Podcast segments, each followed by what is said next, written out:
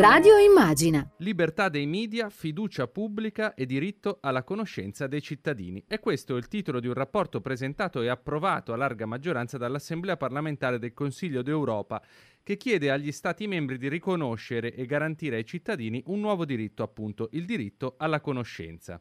Il relatore di questo rapporto è il senatore Roberto Rampi del Partito Democratico, del gruppo dei socialisti democratici e verdi nell'Assemblea parlamentare del Consiglio d'Europa, a cui do subito un buongiorno e lo ringrazio per aver accettato il nostro invito. Buongiorno a voi, grazie mille. Eh, senatore Rampi, entriamo subito nel merito del rapporto e cerchiamo di andare a definire insieme a lei eh, in cosa consista questo diritto alla conoscenza che il Consiglio d'Europa ha di fatto assunto eh, come un nuovo diritto e di cui chiede l'applicazione anche agli Stati membri. Sì, eh, si tratta davvero di un diritto di nuova generazione che mette insieme alcuni temi consolidati ma che vanno rafforzati come la questione della libertà di informazione, della sicurezza dei giornalisti, il grande tema dell'accesso agli atti, degli accessi ai, ai, documenti pubblici su cui noi proviamo ad insistere anche da un punto di vista diciamo proattivo, cioè non solo la possibilità del cittadino se si muove, se si attiva di accedere, ma anche la capacità e l'organizzazione dello Stato di essere lui a spingere in modo che il cittadino abbia eh, questa documentazione. Diciamo quindi una, un sistema generale di accesso all'informazione, a cui però poi si aggiunge anche tutto un lavoro su quella che è eh, l'intelligenza artificiale, quindi le tutele che si possono dare ai cittadini rispetto ai meccanismi degli algoritmi, soprattutto tutele di consapevolezza, cioè la possibilità di capire quali meccanismi stanno dietro ai movimenti di questa nuova eh, forma di, infor- di, informazione di cui tutti diciamo siamo parte e anche tutto un aspetto che riguarda eh, la conoscenza ad esempio delle proprietà dei mezzi di informazione, anche di quelli tradizionali, quindi come possono essere condizionati rispetto alle proprietà e infine, ma non ultimo, anzi forse eh, per me questa è una delle, delle, delle chicche, uno degli aspetti che a me, su cui ho lavorato di più, è proprio il tema del sistema di quella che io ho chiamato un ecosistema culturale, cioè sì. la possibilità che esistano luoghi della cultura, momenti della cultura e diffusione culturale tra i cittadini tali da dare quegli strumenti critici, quegli strumenti culturali che poi sono l'unico modo di garantire che effettivamente il diritto alla conoscenza sia un diritto funzionante. Ecco, la novità è questa. Da ieri, eh, con il voto dei parlamentari di 47 paesi, eh, questo diritto è definito, è definito da un punto di vista giuridico, è definito qual è il percorso e quali sono le azioni che gli Stati devono fare per attuarlo. È stato un voto molto interessante con interventi di moltissimi parlamentari in 47 paesi, due ore di discussione in assemblea, arriva alla fine di un lavoro di quasi tre anni, di un contributo di tanti esperti, di tanti tecnici anche eh, del diritto qui eh, nell'assemblea parlamentare di Strasburgo quindi diciamo abbiamo davvero costruito uno strumento che può essere utilizzato da tutti perché secondo me di qui passa eh, la sfida dell'oggi della democrazia, tra democrazie che si rinnovano e che si ravvivano rispetto alla crisi democratica che oggettivamente stiamo attraversando e invece forme diciamo, di stati di fatto dittatoriali che però tengono un'apparenza democratica perché certo. magari hanno un Parlamento, hanno elezioni formalmente, ma poi in sostanza non hanno un pluralismo e una discussione vera. Esatto, sì, diciamo procedure democratiche eh, di facciata. Eh, quindi mh, diciamo l'assunto ovviamente è quello di una democrazia ehm,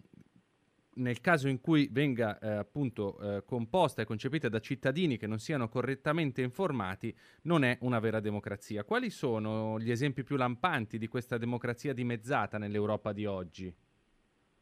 Ma io credo che ce ne siano tanti. Guarda, uno degli aspetti interessanti del dibattito di ieri è che moltissimi miei colleghi parlamentari non, non si sono concentrati nell'andare a fare le pulci ad altri paesi che pur di pulci ne meriterebbero tanti, adesso magari ne diciamo qualcuno, e che fanno parte di questa assemblea parlamentare. Quindi aver discusso di questo tema prima in commissione e poi in aula con ad esempio colleghi della federazione russa o con colleghi turchi, ovviamente sia di opposizione che di maggioranza per quanto riguarda la Turchia, per cui i colleghi turchi di minoranza sono stati anzi tra i più grandi sostenitori e hanno argomentato molto bene. Chiaro che quelli di, di maggioranza hanno provato a sostenere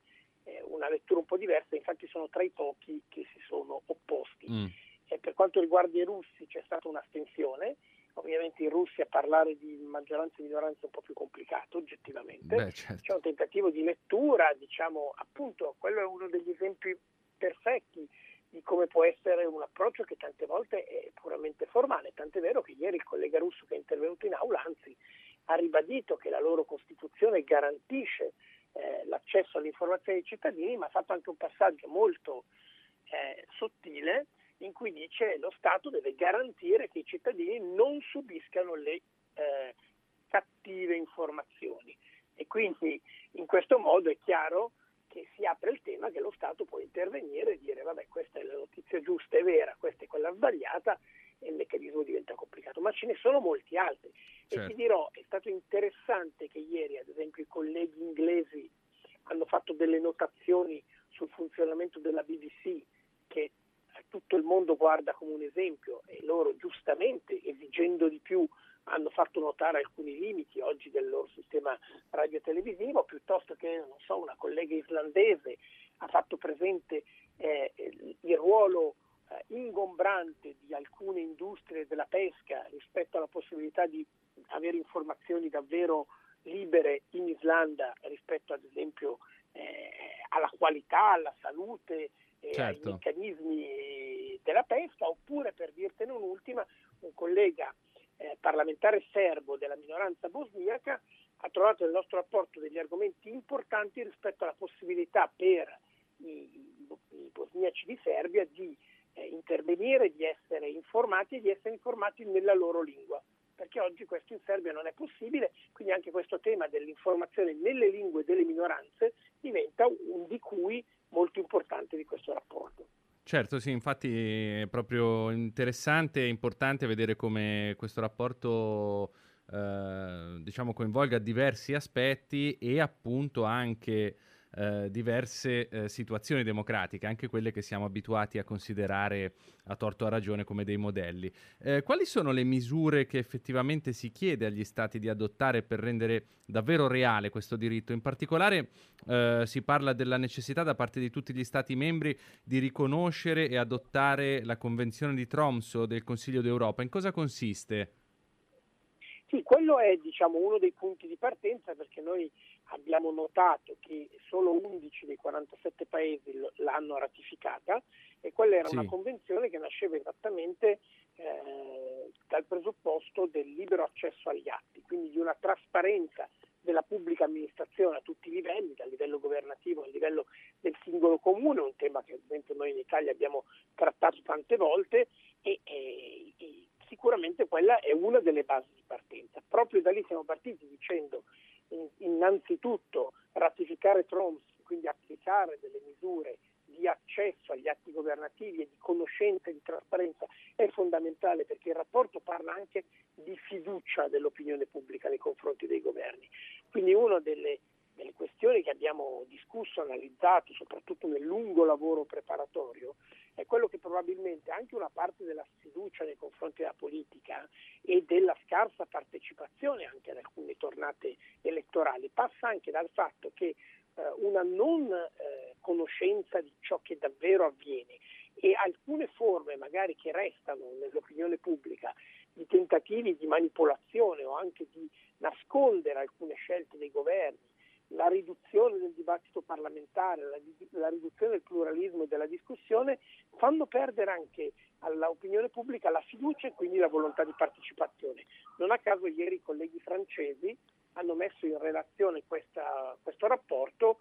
con il recente voto amministrativo e la scarsa affluenza. I loro stessi si sono detti del loro paese ed erano colleghi di maggioranza che loro hanno un problema che evidentemente questo problema impatta anche sull'informazione. Ma come tu chiedevi, i punti sono tantissimi, sono 18 punti, certo. io ne sottolineo due per sì. sceglierli. Eh, appunto, intanto è tutto il tema degli investimenti culturali,